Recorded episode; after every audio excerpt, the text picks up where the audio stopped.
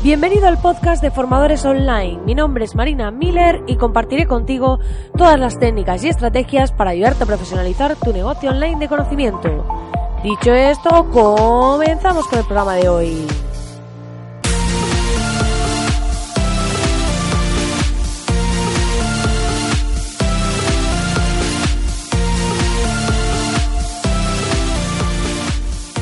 Buenos días, muy buenos días, querido oyente. Estamos aquí a viernes 5 de abril y es que ya estamos en primavera, aunque por lo menos en Madrid está lloviendo. Espero que en otras ciudades del mundo y de España no esté lloviendo, pero bueno, también los días de lluvia tienen su encanto, tienen esa magia de que podemos ver pelis, documentales, series, ese tipo de cositas que a veces cuando hace solazo pues no te apetece demasiado hacer. Entonces, están también bien estos días para hacer ese tipo de cosas. Dicho esto, eh, no te voy a invitar, sigo sin invitarte a ir a la Academia de Formadores Online, porque ahora mismo sigue cerrada. Seguimos renovando el sistema y como ya sabéis esto es algo que hacemos de forma gratuita y tenemos mucho trabajo por lo que la migración se está llevando un poquito más de lo previsto. Pero sí voy a hablarte de un evento en el que voy a estar este fin de semana. Voy a estar en la WordCamp Madrid, el evento de WordPress que este año, bueno, estamos como de toda la gente que conozco del sector, del marketing, de temas de, de, desarrollo web y demás, estamos un poco divididos este año. Y es que no sé a quién, esa maravillosamente ingeniosa, se le ocurrió poner el Pro Marketing Day junto con la WordCamp. O sea, es el mismo día, entonces la mitad de la gente va a ir al Pro Marketing Day y la otra mitad va a ir a, la WordCamp. Entonces, claro, pues estamos ahí un poco divididos. Yo voy a desvirtualizarme con la gente de Sin Oficina, que van a la WordCamp, y con otras personas que quiero ver por allí. Y bueno, eh, para mí estoy en una fase de mi proyecto en la que me interesa más ir a la WordCamp, ver cosas y demás para temas de automatización, que en sí captación, que sería más el Pro Marketing Day. Por eso escogí ir más a ir directamente a la WordCamp, ¿vale? A este evento de WordPress que se habla de muchas cosas, pero es muy interesante pues ver las charlas que hay, hablar un poco más técnicos, más hay de todo, ¿vale? Hay talleres también, hay un montón de cosas. Para que no os aburráis, hay de todo, de todo, de todo lo que se puede hacer de, con WordPress. Dicho esto, hoy vamos a hablar de un tema muy muy interesante, pero bueno, eh, a ver, todos son muy interesantes para mí, por lo menos, pero hoy quiero hablaros de un tema que eh, me preocupa un poco. Y es que en muchas ocasiones eh, pensamos que los negocios tienen que ser grandes. Pensamos que tenemos que construir un Amancio Ortega, aquí un Inditex, eh, Zara, para aquellos que no lo asociéis, ¿vale? Es la marca que agrupa todas las marcas del grupo Inditex. Vesca, Zara, todo. Amancio Ortega, el hombre más rico de España, sí. Eh. Entonces, eh, ¿qué pasa? Que muchas veces pensamos que un negocio tiene que llegar a ser eso, o tiene que llegar a ser un Google de turno, o tiene que llegar a ser un Apple, o tiene que llegar a ser una gran marca. Entonces nos enfocamos en, bueno, ¿cómo voy a convertir mi negocio en eso? ¿Cómo voy a ser yo aquí una estrella del rock? Eh, después de haber hecho mi Supermaster, voy a ser aquí el rey del mambo, ¿no? Y en muchas ocasiones conozco muchos emprendedores que viven de pequeños negocios y te aseguro que viven muy, muy bien. ¿Cuál es la clave de esto? La rentabilidad. Aquí lo fundamental, lo más importante es la rentabilidad del negocio. ¿Por qué? Porque en muchas ocasiones nos centramos en que los negocios sean grandes, en tener mucho personal, en tener muchas personas, en, en tener una infraestructura enorme, en tener una super oficina, en tener, en tener, tener, tener. Al final se trata de eso, de, se convierte en un tener. Esto es como cuando, mm, pues al final te compras un coche de alta gama no porque te guste, sino por aparentar, porque se vea que ganas, porque se vea, pues que, tu negocio va bien, ¿no?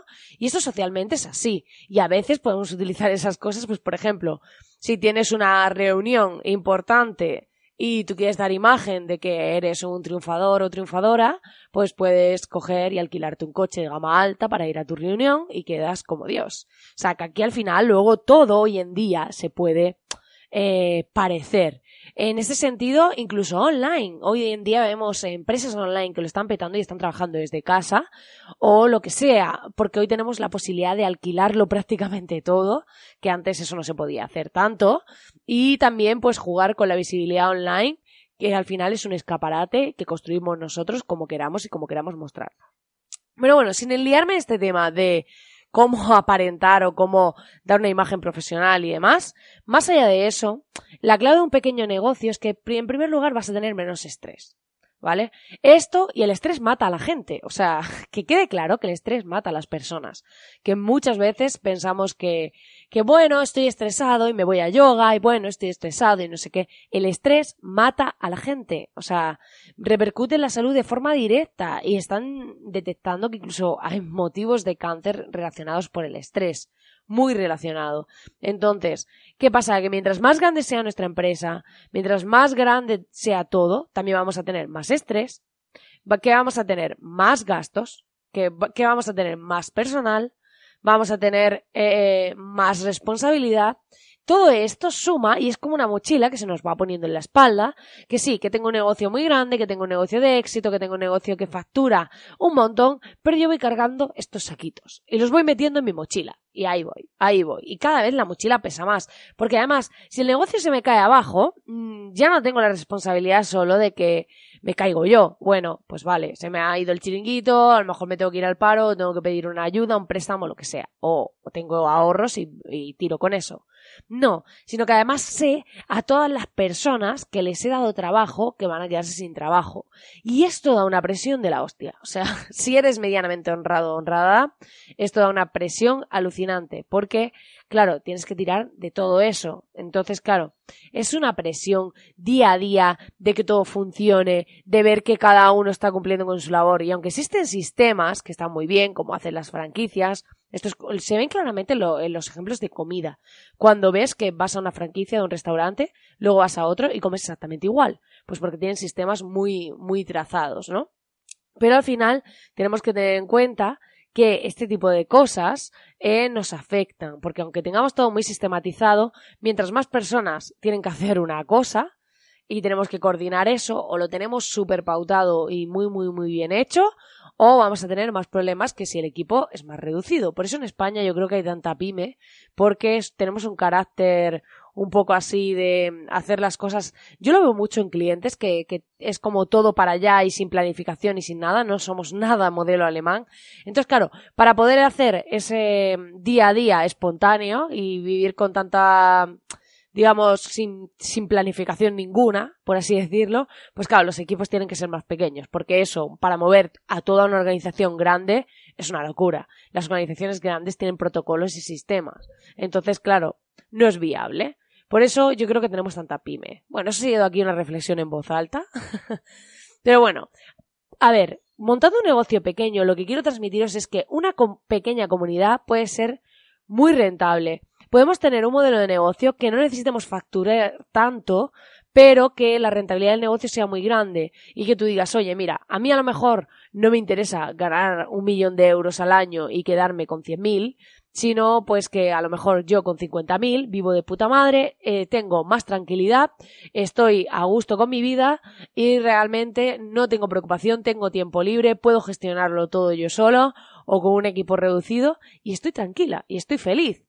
Entonces, tenemos que hacer esa valoración, que un negocio pequeño no siempre significa algo negativo, sino que puede ser muy positivo para nuestra vida, porque al final no todo es trabajo, nos vamos a morir. O sea, hay que asumir esto, esta frase es que a la gente le cuesta meter la cabeza, te vas a morir, tú y yo nos vamos a morir.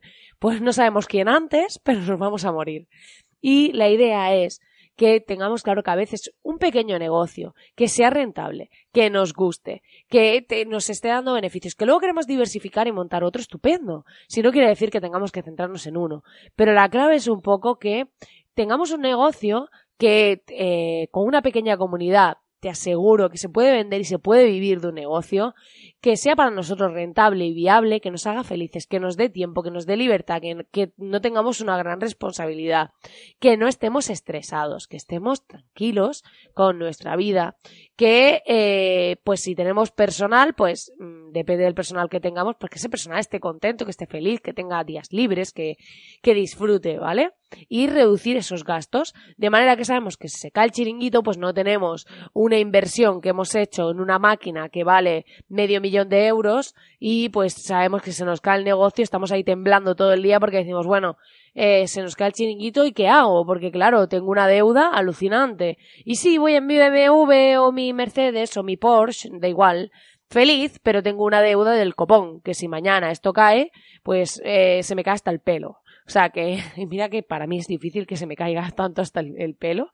Me puedo quedar calva, pero sería difícil porque, bueno, los que habéis visto mi Instagram y demás, sabéis que tengo una larga melena. Pero, más allá de eso, al final que el mensaje es, vamos a analizar, vamos a dejar un lado el ego, vamos a dejar un lado eh, esa parte social de, de, crecer, crecer y crecer. Nuestro negocio tiene que crecer, obviamente tiene que crecer, pero puede crecer de una forma que para nosotros sea viable, que para nosotros sea rentable y que nos permita tener un equilibrio entre estilo de vida, dinero, eh, felicidad y paz. Pues nada, querido oyente, hasta aquí el programa de hoy. Espero que te haya gustado, espero que te haya aportado valor y ya sabes que puedes suscribirte a través de tu podcatcher habitual de iTunes, iBox, Spotify o Google Podcast y puedes darle a seguir este podcast para no perderte ningún programa. Como siempre, agradecerte que estés ahí al otro lado. Espero que hoy se escuche mejor con el micro habitual y que te, deseo que tengas un grandísimo fin de semana, que lo pases genial, que desconectes, que recargues pilas, que te olvides de todo y que vuelvas el lunes a tope para hacer más y mejor. Que tengas un feliz fin de semana.